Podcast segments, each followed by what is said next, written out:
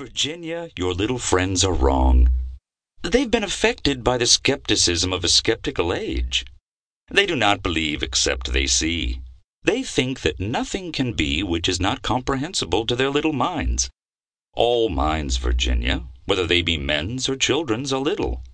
In this great universe of ours, man is a mere insect, an ant in his intellect as compared with the boundless world about him, as measured by the intelligence capable of grasping the whole of truth and knowledge. Yes, Virginia, there is a Santa Claus.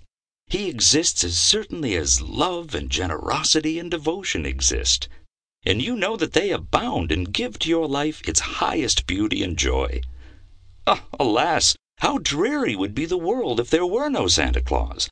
It would be as dreary as if there were no Virginias. There would be no childlike faith then, no